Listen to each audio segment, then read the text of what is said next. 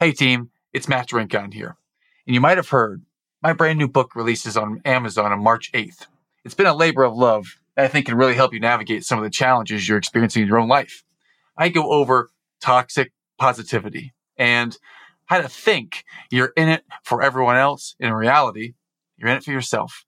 And I express that through this entire book and help learn from our own mistakes and how to turn the lens on ourselves and ask good questions. So go to Amazon on March 8th and you can get the Kindle version for only 99 cents. Just search for the book title, The Eternal Optimist. It's never too late and you can download it directly to your device. That's it for me. Let's get into today's episode. Welcome to the Eternal Optimist podcast. Your host, Matt Drinkhahn here. Today, we have a very special guest. His name is Rich Campe. He's the CEO of Pro Advisor Coach. This is the coaching firm I've been working with for the past eight years. Rich has become a dear friend to me in this time. We met on December 14th, 2012 at Bentley's on 27th, a nice restaurant in uptown Charlotte. We're on the 27th floor, overlooking the city at the Charlotte Chamber of Commerce Christmas party. There were 50 people in the room. I met Rich for the first time. We're sitting at this table together, and we want to up the game at this party. So, when the leader of the chamber is introducing people, Rich and I decide to rally our team. We all stand up together at the same time. We start singing Deck the Halls, pitch perfect style, uh, in front of the whole crowd.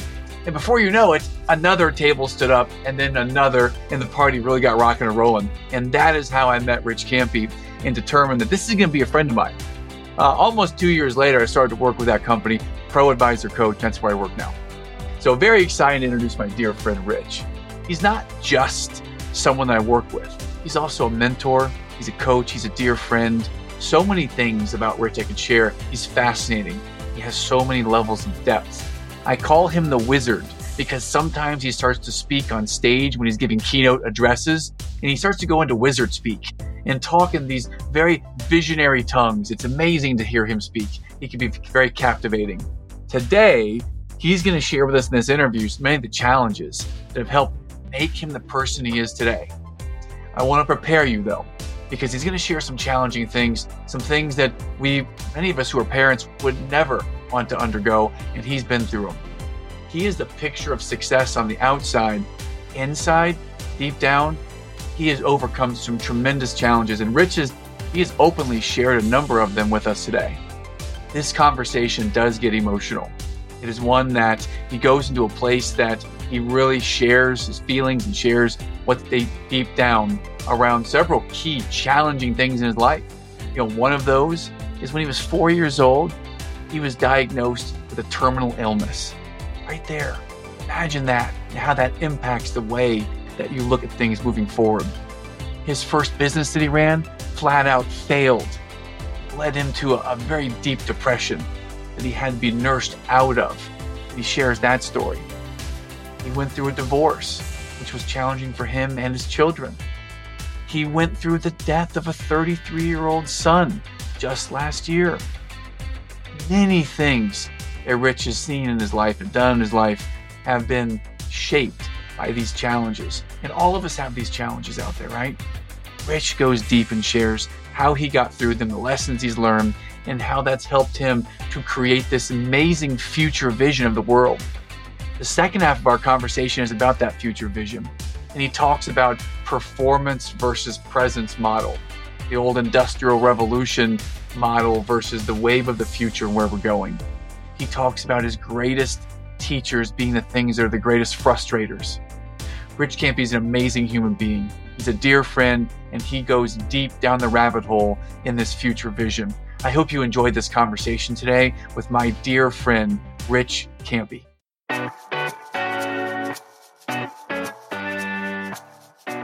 Hello, and welcome to the Eternal Optimist Podcast, the show for optimists by optimists. This is the show for people who see the good in the world and want to make a positive difference in the lives of their families and communities. Each week, you'll hear inspiring stories that will get you thinking bigger and playing more offense in life. With your host and high performance coach, Matt Drinkhahn.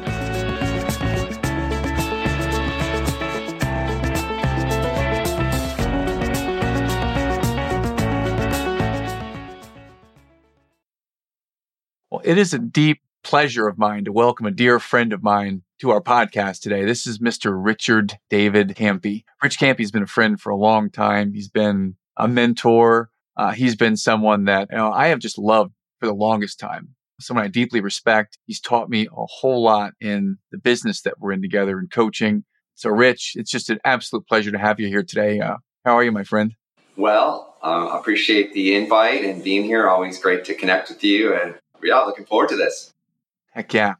Let's dive in then, shall we? To kick things off here, Rich, uh, I want to set the stage for what's going to happen today. You know, we'll give you a chance to share with the listeners a little bit about yourself and what they need to know that they didn't hear already in the bio. And we're going to talk about some really deep, challenging things that, you know, our listeners can learn from someone who has to some degree experienced mastery, you know, whether it's in business or it's in life. You know, there's a lot that we can learn from you. I know that you're really deep and I know you're amazing and you can go in a number of different directions with, with philosophy, with business, with faith, talk about parenting, with people. There are so many different ways that you are content rich in your learnings and your experiences. And I'd love to go into some of the, the deeper things, the challenging things and help our listeners get a taste of, you know, here are the things that someone who has experienced success, here are some of the things that they've learned that you can learn too, friends. You know, it's not all sunny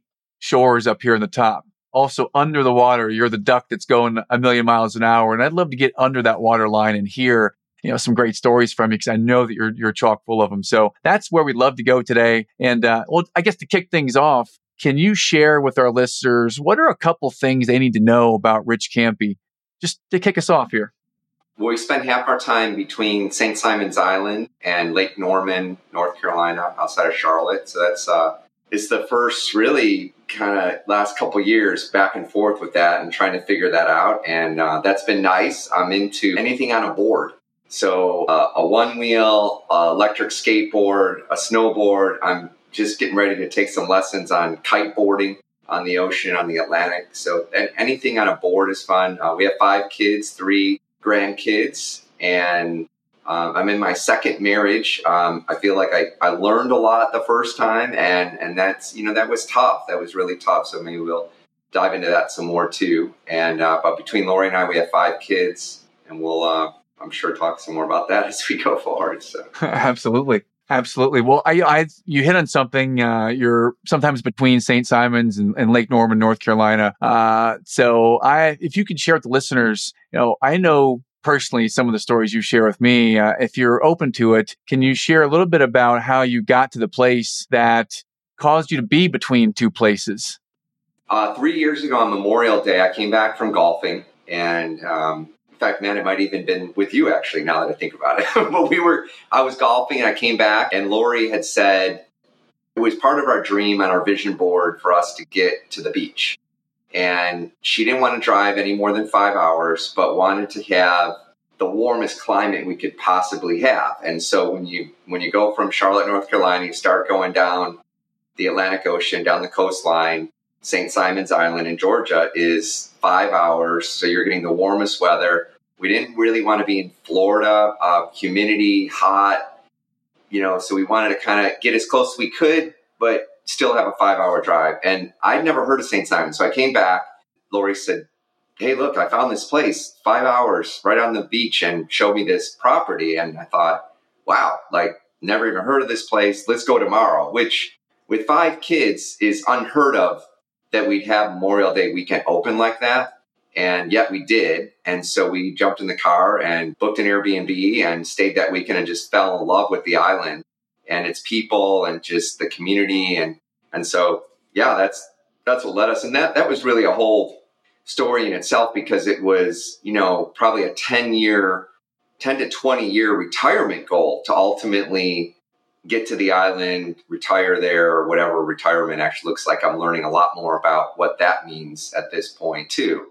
You know, it, it just kind of one door opened after another. And if there's one thing I've learned, it's like we don't, you don't have to have all the answers. And so in this situation, we got here to the island and I said, you know, we wanted to meet the, the realtor just to see the place. And I've always believed in you know, step into those places that you want to go before you're there, right? If there's a car that you want, then go sit in that car and feel what that's like. And so, like, well, let's just go in that house and experience it. And then that led to the realtor saying, well, do you want to meet the owner? And, you know, the house was, uh, I don't know, everything's relative, I guess, but it was, you know, fairly expensive in the $2 million range. And I said, wow, there's just no way that that works in our budget. But the realtor said, well, you want to meet the owner. And I well, just as long as he knows that, hey, look, I, I don't know, I, I, don't want to create false pretense. I didn't want to, I, I, wanted to make sure he knew that maybe the timing wasn't definitely at that point, felt like it wasn't the timing, but yet I was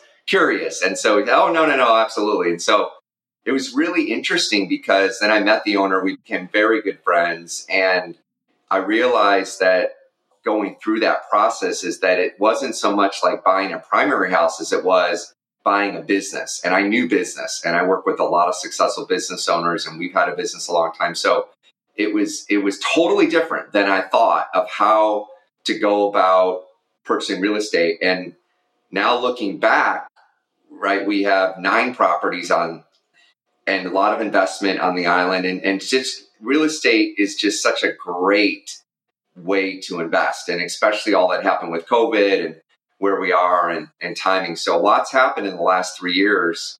Um, when 9-11 happened, I had purchased see 11 properties in Charlotte, North Carolina, and none of them with my own money. I had zero out of pocket for all those properties, all foreclosed on, zero out of pocket. And so I was able to 1031 all of those over to the business and then kept accumulating properties, you know, along the way. And I really believe in vacation rentals especially in, in destination spots, because I don't know, we really love it. My wife Lori's really taken ownership of that and and I can focus more on pro advisor coach and she's really enjoyed the hosting and the interaction with people from really all over the world they come to visit and that's just been such a gift to have that experience a lot lots happened in that area of st simon to lake norman and then i used to think you know i'd be at places you know traveled in many incredible places. And I'd always see like this great golf course and I'm like, there's an empty house and I, I never see people in the house. And I'm like, why?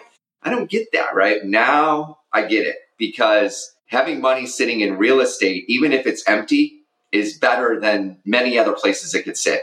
And so when you look at it, and even if you're not renting it, just from the appreciation alone and what the real estate market has done and what it could do, it's it's a great part of diversifying a portfolio for sure. Well, how are you using, uh, say, we're real estate right now? How are you using real estate to drive you forward towards uh, your vision, your dream? Can you elaborate on that, real estate and, and your vision and dream?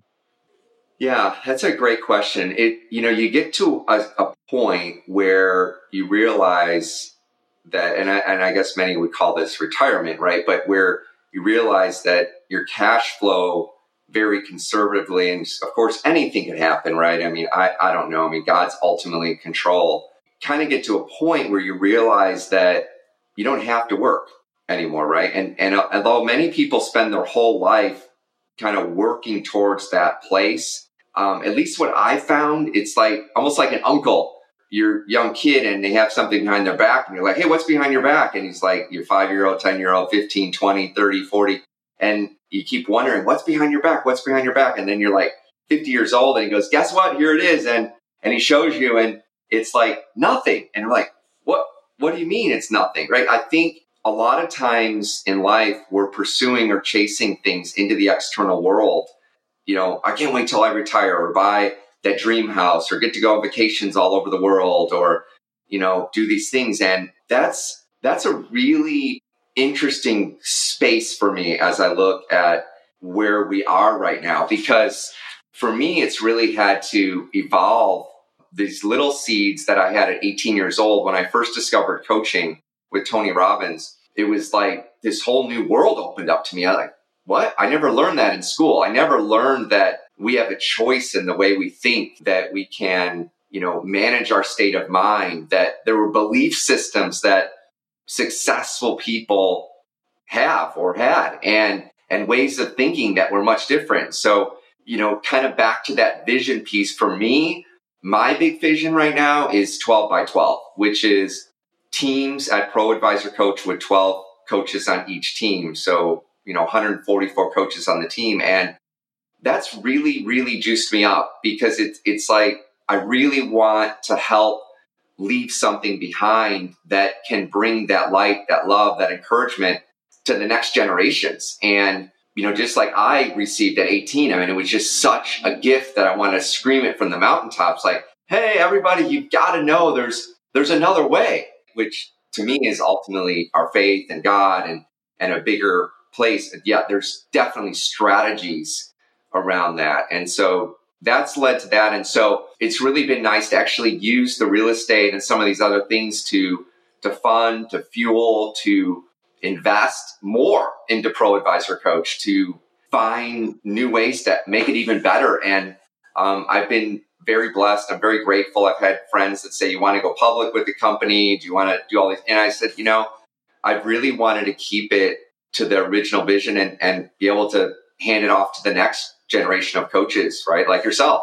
that can then take it to the next generation. And, and because to me, it's so much more than about the money. Yeah, we do well and we have great lifestyles, but it's so much deeper to me. It's a calling. It's something that and it's kind of, you know, back to the sweet spots, right? Passion, purpose, profit. And if you can do something you love, really love, like passionate about, and be great at it and make great money with great people, I just, I mean, that's it. Like that, that's, that's the deal that, that just really juices me up. What do you think are some of the biggest obstacles or challenges that you might be facing right now that might try to slow you down on the way to achieving this vision and dream, Rich? Yeah, the, the biggest one is the um, technology. Technology is so important because uh, it creates so many efficiencies in so many ways. Yet, there's when you really start looking at the whole picture of a flow from you know a new coach or a new client from lead generation all the way through the cycle of billing and joint work and payouts and and delivering a high-end Disney four seasons experience, there's a lot behind that, right? Look look at like because I see Pro Advisor Coach manifesting to similar how we'd see Lyft or Uber or Airbnb where there's this center of the wheel that that lets clients and coaches connect in very organic, great ways with amazing tools and resources and templates and you know, joint works. I, I really, there's a lot to that. And, and it's been challenging. I mean, we've got, you know, development teams in, in different countries. We've got project managers. I mean, it, there's a lot there and it's, uh, it can get expensive real fast and there can be a lot of scope creep. So defining the projects, focusing on them, having really clear project plans, I found is really really important because it's just so easy, just like in life, to spear off the track, right? We end up rabbit holes, right? Like, I, we want to develop this wow experience for clients, and all of a sudden we're doing something totally different that's taking us off track, and just really, really important to keep that focus. Yeah, when you find yourself into a rabbit hole, and I know that there are any number of ones you can get into as you scale a business this size uh, how do you bring yourself back to the vision when you get distracted by you know just some shiny light or some some rabbit hole as we call it?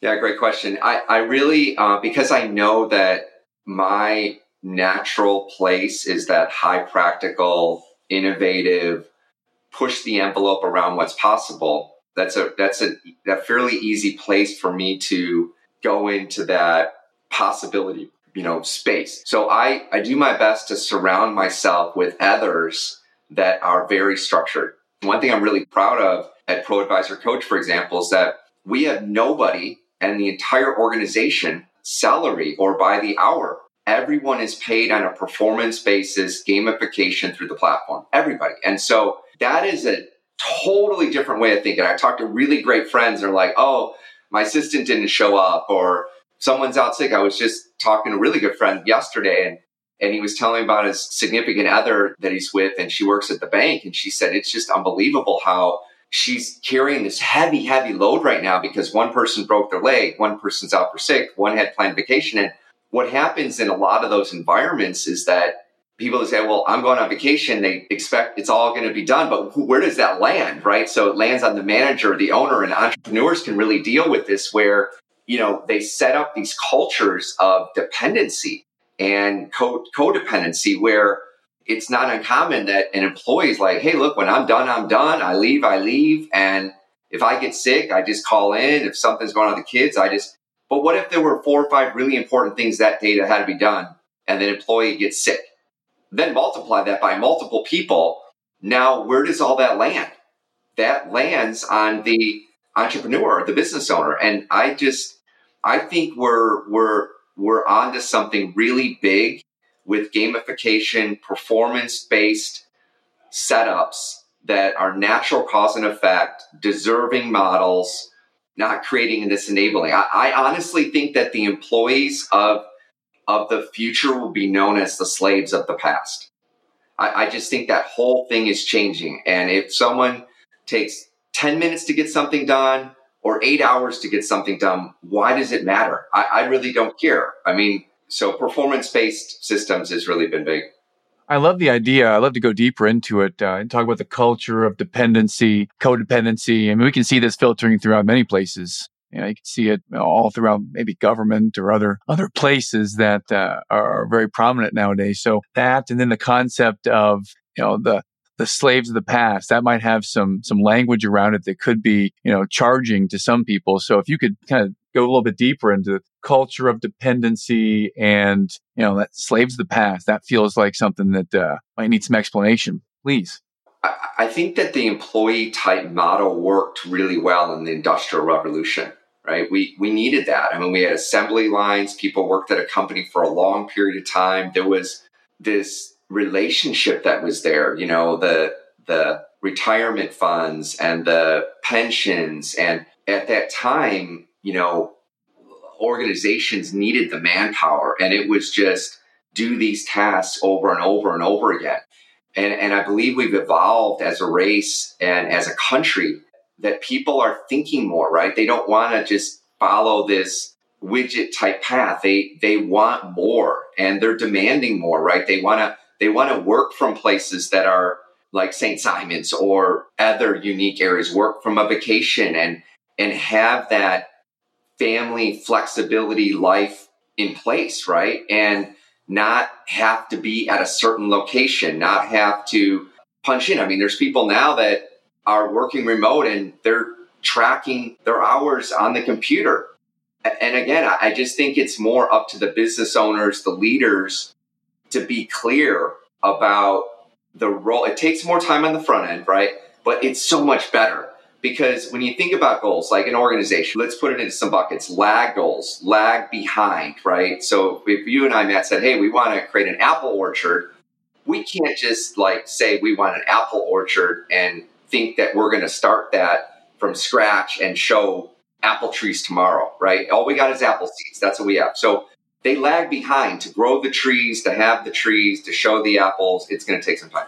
So lag goals are things that take some time to get there. And when I look at a business, these are things like, you know, gross revenue, net income, total employees, retention of clients, developing large systems overall. So like things that take time to get to. Well, if you start there and let's say it's a, a goal of whatever that is, uh, you know, a hundred thousand dollars in net income or a billion dollars in net income. It, it's just whatever that lag goal is. And so many employees on the team, whether it's a hundred or, you know, a hundred thousand, you start with the end from a company standpoint. What does it look like?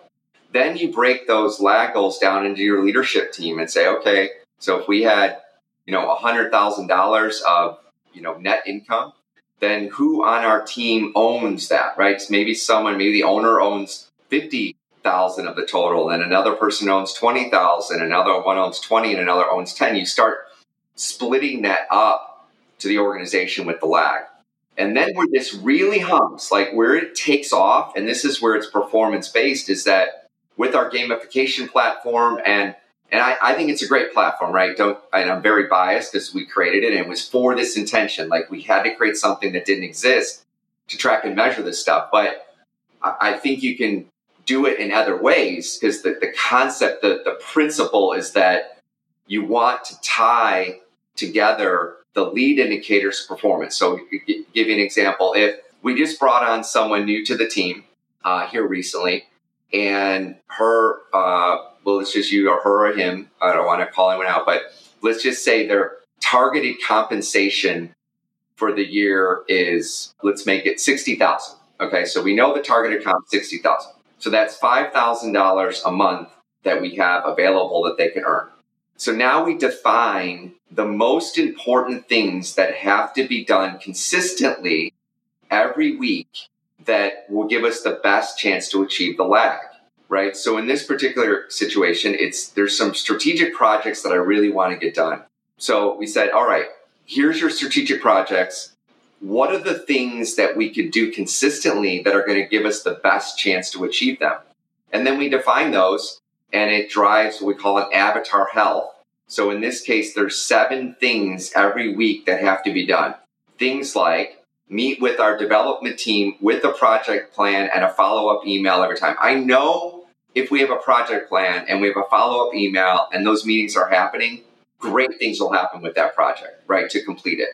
Another one on that list might be to have one call weekly with one of our coaches on the team to gather information and learn to do evaluation of how we can make the company better. So anyway, we define, you know, seven of those and if those are completed, there's a percentage completion which drives the avatar. So let's say at the end of the month, avatar health is 90%, then he or she would get 90% of the 5,000 for that month. Now, watch what happens. I don't I don't care if all that happens in one day. I don't care if it happens in seven days. I, I don't care what time it happens. I, I, I, I'm able to create ownership versus another word that I just don't like anymore, and I used to love it, is accountability. I, I just, it, it's no fun to drag someone up the hill. I don't want to be dragged up the hill. Now, there are places it's valuable. I, I know for myself, I love working out.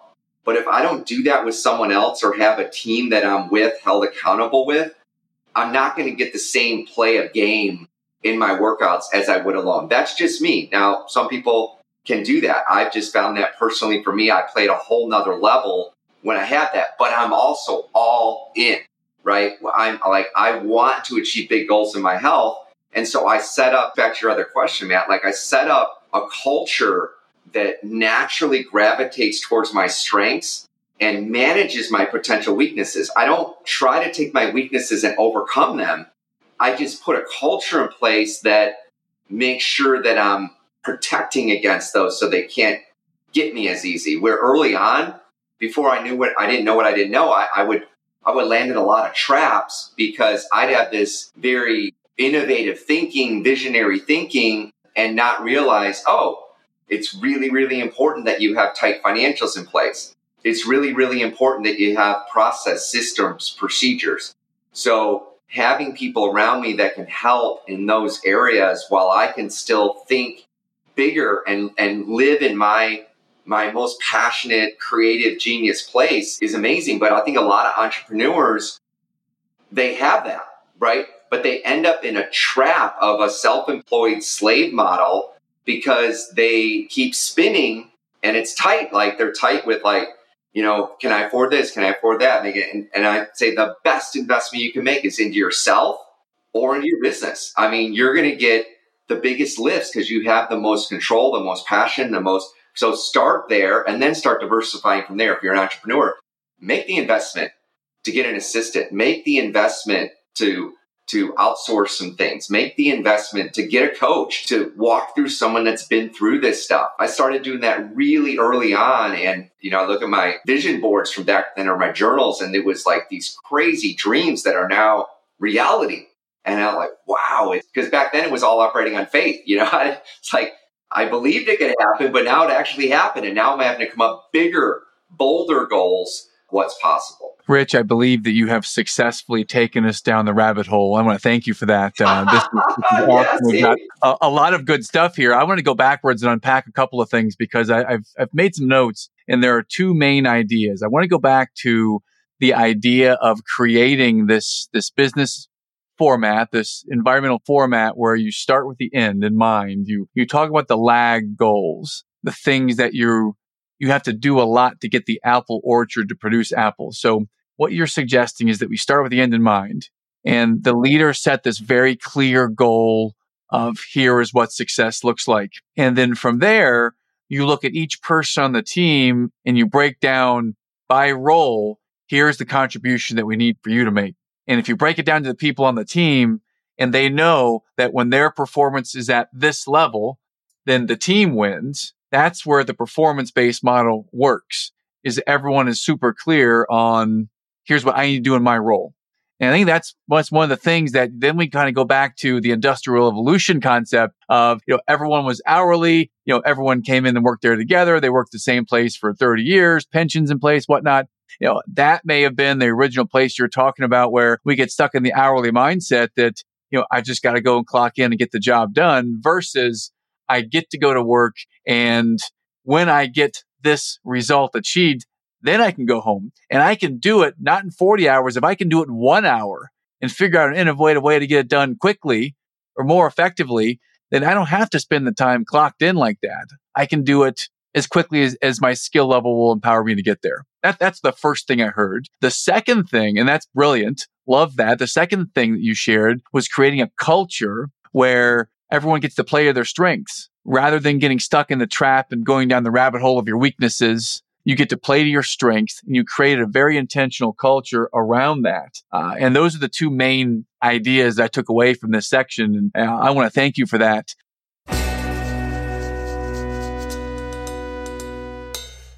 Today's episode is sponsored by Positive Attitude. It's the thing you want with you everywhere you go. It can be your greatest asset, your greatest friend. You may not get a lot of compliments on it it can be the unsung hero. In fact, the opposite, a bad attitude can bring you down. A bad attitude can drive the right people away from you. A bad attitude can bring other miserable people towards you. A positive attitude is a great way to start and live your life every single day. Positive attitude, sponsored of the Eternal Optimist podcast.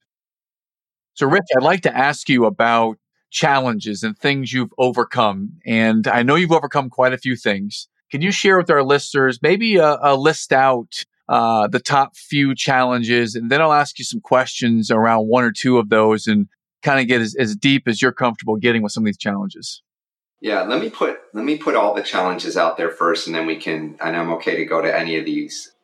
I think it first starts with, and I didn't realize this till as of late, but when I was a young kid, I was diagnosed with cystic fibrosis at age four.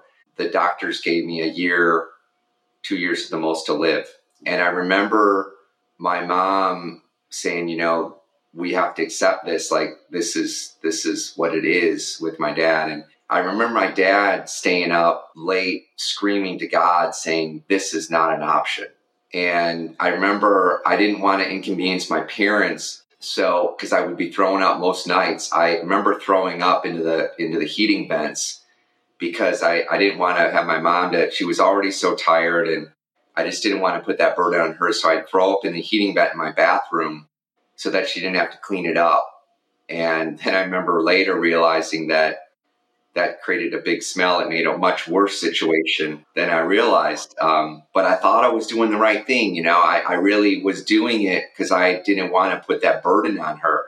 Yet it created a more of a burden because then we had to create a major smell through the house. We didn't know where it was coming from. And later that I was misdiagnosed. It wasn't cystic fibrosis. So I remember meeting with other kids that had cystic fibrosis that were going to die and I remember my parents saying in the hospital, we're going to go on a trip around the world with you. They're going to take everything they had available to them to take me on a trip around the world before I died. I just, that, that and then it was, it turned out to be severe allergies. Uh, although I didn't know it was trauma at the time and I wasn't aware, I didn't know what I didn't know. I mean, I was just like, you, you don't know. I mean, you're a kid, but I've, as I've experienced things in my life going forward, when I borrowed $26,000 from friends and family after graduating with Tony Robbins at the ripe old age of 21, I thought I had it all figured out. And lost all of that money and in deposits, completely freaked out. I thought my life was literally over at 21, right? And my mom, God rest her soul, I mean, she really nursed me back to life, just one little step at a time. I was living on my friend's couch and she's like, come home, come home. I'm like, no, I can't. I failed. I failed. And, and I finally went back and crawled in the bed, pulled the sheets, covers over my head. And, and she rubbed my back and she's like, if you can just do me one favor. And I said, okay, mom, what? She's like, can you just get up and brush your teeth? You, your, your breath smells. like, fine. I get up, I do that. And then I'm right back in the bed. And the next day it was like, can you do me one more favor? Okay. She said, can you take a shower? You kind of smell. So I took a shower. And the next day it was, can you, can you eat some crackers? Like she literally nursed me back to life. I look at the direction and how, you know, whether that's a parent, a mentor, a coach, a friend can have on somebody else's life. I mean, that powerful to help.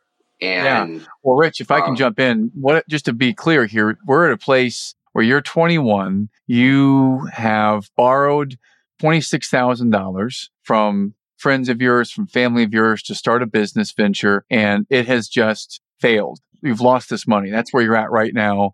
And your mom is nursing you back. I mean, encouraging you, supporting you, nursing you back to life that must have felt at that age without any financial success yet in life compared to where we are now. That must have felt like the entire world is crashing down uh, to lose that. You know, can you magnify that for us a little bit of, of how that felt in that moment? You realized this and what got you to that place where you're kind of at home in bed. Yeah, it's interesting, you know, to look back at that and at, literally at that time, it was the deepest darkest place I could have imagined when I when I think about then. But then as I now look at my life from 21 to now at 53, I am starting to see how the tragedies, the darkness, the the things that happen to us are all happening for us. And and I give you an example because then um, we're going through a divorce was extremely challenging. You know, I never thought that would happen ever in a bazillion years. And it was a core value and one, you know, it's just kind of one erosion after another. And, and all of a sudden we're in that situation. And that was hard. You know, that was really hard. But I think one of the most challenging things I've ever dealt with is, you know, when Lori and I got married, you know, I'm coach, right? I like, I, I, I want to do like what my mom did. I want to be able to be there for others, to be an encourager, a, a place of light, a place of hope. And when our oldest son, Drew, passed away, um, was killed in a car accident, that was by far the most challenging thing I've had to go through at many, many, many levels, though, because it was watching this person that I care so much about, Lori, in so much deep pain. Like the only thing I can do, and, and, and I realize now, like that was a deeper lesson for me because there was no fixing. There was no,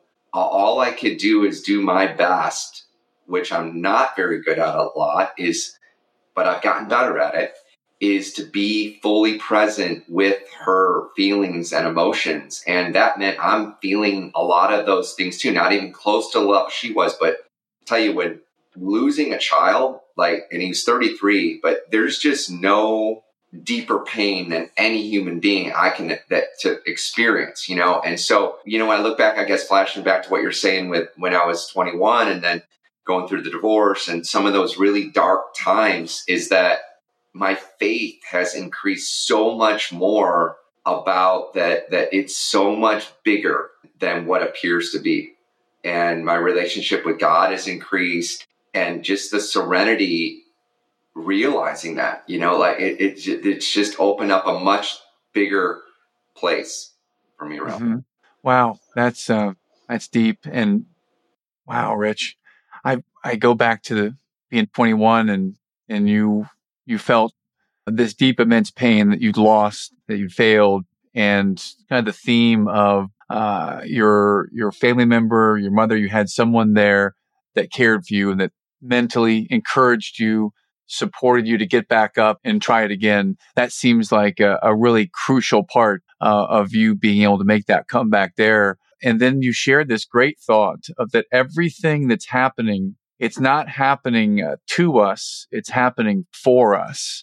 And then uh, can you share an example of how is that a divorce happening for you? How is the death of a child happening for you? I, I love the concept, but I don't quite understand it fully. And I'd love for you to dive in and share how you've come to understand that through these very challenging examples. If you could start with um, how did that happen for you? The the business failure at 21 and then move forward, please.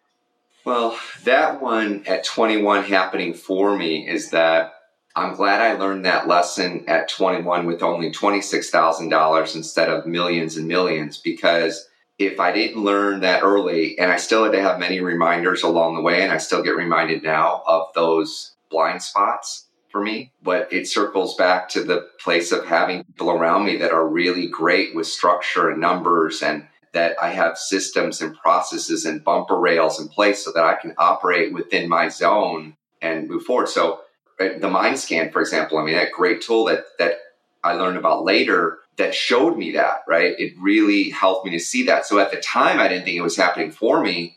But when I look back, I realize it was happening for me.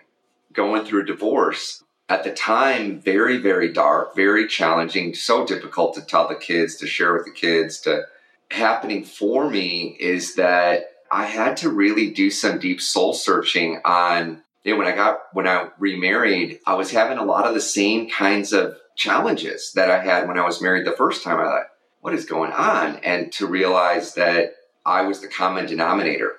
There were some deeper things within myself and the way I was looking at relationships or roles within a relationship and partnership that I had to learn. And I went through a lot of counseling and a lot of soul searching to strengthen my own depth of what was going on within me and how I could be a better husband, a better leader, a better father, a better man. I had to I had to work on myself, right? And so although it was dark, I think those times are are happening for us for our own awakening, you know, for our own spiritual awakening in our journey. I want to pause and just appreciate you for a moment, Rich, of having the well, now the reflective ability to share that with the audience, that's a super important point. When you're challenged in some way, you looked at yourself and you looked at how can I strengthen me and what's the common denominator in some of these challenges I'm having. And relationally, you had to look at yourself. And that's where so many people don't do it. They don't look at themselves. They always look externally and see the problem is with them. It's not in me. The problem is, you know, the government did this to me. The problem is the other person did, the other driver, the other da da da. Your approach is to look inside yourself. And you went so far as to get counseling, uh, you know, to get coaching, you know, to work on you. And I want to appreciate you for that. That's a major nugget I hope our listeners pick up is look at yourself first and strengthen myself in these areas. So if you could pick it back up, uh, the divorce was challenging. You, you worked on you, you worked on you. And you come to this place a number of years later where you would share the challenge of, of losing your son when he was 33 can you go to that if if you're able to go to that and uh, talk how that may have happened for you and and the things that you take away from that to this day? What was really tough on that one is you start thinking like, could I have done this? Could I have done that? Could I have done? You know, you start playing these games. You know, like taking blame. You know, when anything happens so tragic like that, like we just want it to go away. You know, I, I start thinking like, well, maybe oh, you know, because he was at it was at night. He was driving back, you know, from a catering. Uh, he was the passenger in the car, and I started thinking like, oh, you know, gosh, maybe if I would have called him that night, or why wasn't he with us during that time, or you know, what if, what if, what if you start going down this path? But what's really helped me to even get through this, right? Again, my faith has increased exponentially but what it's also done, I feel like, even though it's been really, really challenging at, at times, right? It's expanded my ability to feel and have empathy at another level. Like there's nothing to fix with Lori or anybody else for that matter. Nobody is broken. It's just around love and grace. So what what it's done for me, what what how that served me is for me to be a better example of love and grace. of what God is showing us. And, and I think you can go look like even getting mad at God, right? Like, how can God do this? Right? If God's timing is perfect, how how can something tragic happen? How can someone die? Like that doesn't make sense, right? What kind of God is that that would allow pain, suffering? But even when you look at what was happening with the disciples around the table, he already knew that Judas was going to betray him. God, his father, Jesus' father, knew that Judas was going to betray him. He said, I will give the bread. Whoever drinks this cup will betray me. Even Peter, one of his best, you know, most encouraged, most energetic disciples, Simon Peter, you know, he said, You're going to deny me three times. And Peter's like, No way this will happen. But it had to happen to show the brokenness of us as human beings, right? Sometimes, remember God's lag indicator. It's for us to love and have grace in his image, right? He's after a bigger picture. It's around us realizing that it is love and grace. That's it. Like, ultimately, right? I mean, like, to grow more in his image. So I think that although God does not cause sin, I believe he will allow tragedies to happen that draw us closer to him in our faith walk. Even horrific things. But through that darkness, God sacrificed his own son on the cross, bleeding in the worst possible way you can imagine. I mean, I I can barely handle the car, your car, you know, and Drew dying, let alone letting and watching my own son watch your own son die on a cross and bleed. That's that is the ultimate pain, and someone already did that for us. That's unbelievable. Thank you, Rich. Think about I, uh... that. Because someone already died for all of our sins because we are imperfect. Someone already did that. Someone already made an ultimate sacrifice for us. And sometimes without the darkness, we don't get the depth of seeing the light and how powerful it is. Wow. Because I don't know how anyone can possibly go through something that tragic without a faith in something so much bigger. It's not possible. I don't know how anyone could possibly do it not knowing there's a God so much bigger than what we see. Wow it's hard to follow up on that. I thank you for going deep with me, Rich, and you know, and bearing, being vulnerable and bearing your soul. And you know, I love you for that. Thank you, brother, for enabling yourself to share that with everyone. And you know, what I bring it back to, what I'm hearing you share in relation to how this is for us is it's an opportunity for us to lean into that love, lean into that grace uh, and any challenge that may come up, especially the, the most tragic ones, uh, are an opportunity for us to to learn more about love and grace. You know, and from a frame of a strong faith, it's His love and grace. You know, and to put ourselves in that perspective and have that empathy, and that's very challenging uh, to accept. I'm sure, you know, having been through that tragedy that you have. But thank you for putting it to us so eloquently. Certainly appreciate that, Rich. Thank you, Rich, for being here today. Uh, certainly appreciate it, brother. We've gone very deep today, and I'd like to go to a place now to wrap up with a question. Any advice you can offer our listeners on creating your own future and moving confidently in that direction? I think the first thing on that, Matt, is is really getting called from a place that's deep within your soul. I'll give you an example. I, I wrote this at 18, and this was because of coaching, right? I mean, I, and this has been my beacon, my litmus test, my, you know, snap the, the plumb line, right? I know that the purpose of my life is to live a healthy, vibrant life full of passion, love, and ecstasy for all of God's creations, to give, receive, and accept abundance with open arms while constantly and consistently growing and expanding my identity about what's possible in an infinite universe overflowing with miracles, opportunities, and possibilities. My life work is to live a healthy, vibrant life full of passion, love, and ecstasy for all of God's creations while helping people reach their true potential, whatever that might be for them. So that that was my and and I guess my point on that is because I think one of the biggest failures in this life is to have success without fulfillment. It's why so many people retire and then they're watching TV all day or drinking or because they lose their purpose, their purpose, their their significance. And so I think the earlier we can start with creating uh, a beachhead, a, a, a stake in the ground of what are you called to do in this lifetime. I think it has to start there because so often once we have, you know, that car, that house, that that relationship, that perfect body, that this, this, this, this, this all these things that we're going to have peace or happiness. And I, I think it's reverse. I think we got to start with what we're called to do and then expand it from that. And, and then that's, that's the real blessing. Now, don't get me wrong. I love great toys, planes, houses, cars, boats. I love all that. Malt house. I love all that. I love travel. But I, I just think if you're not following your calling, then, you know, so it's got to start there. Now, once you get that, then apply the principles and you may not have it right away. Some people don't get it in their lifetime. That's okay. But you can do things to find it. But once you get it, if you do get it, or you think you're close, or you might not be there at all, just keep taking one step in front of the other and operate from love and grace for yourself, right? Knowing that God gave it to you, love and grace for yourself, because you can't give what you don't have. So if you don't have love and grace for yourself, knowing it comes as a free gift from God to us, then we can give that to others is the love and grace. So establish the purpose, then that, and then follow, you know, the stuff that we always talk about, Matt, right? Take ownership.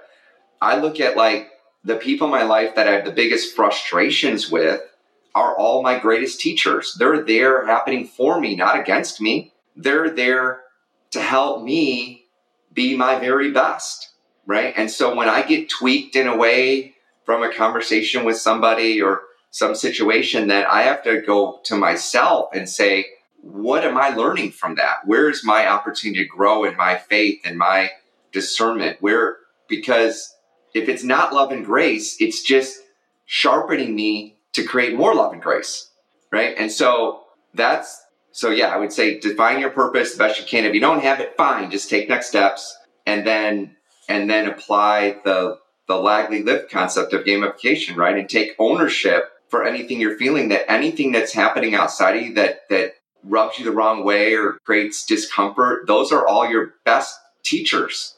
Learn from them, every one of them. They're there for a reason. There's nothing happening accidentally. Everything's happening exactly the way it should. Wow.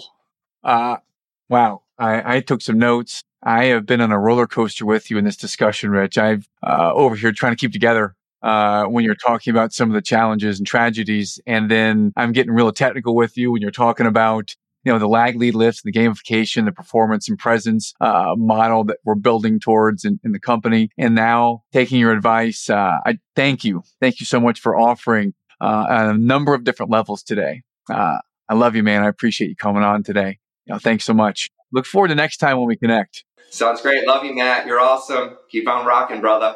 Appreciate you, brother. Thanks for listening to the Eternal Optimist podcast. You can check the show notes for information about today's episode. And please share the show with that friend who is wanting to think bigger. We'll see you next time.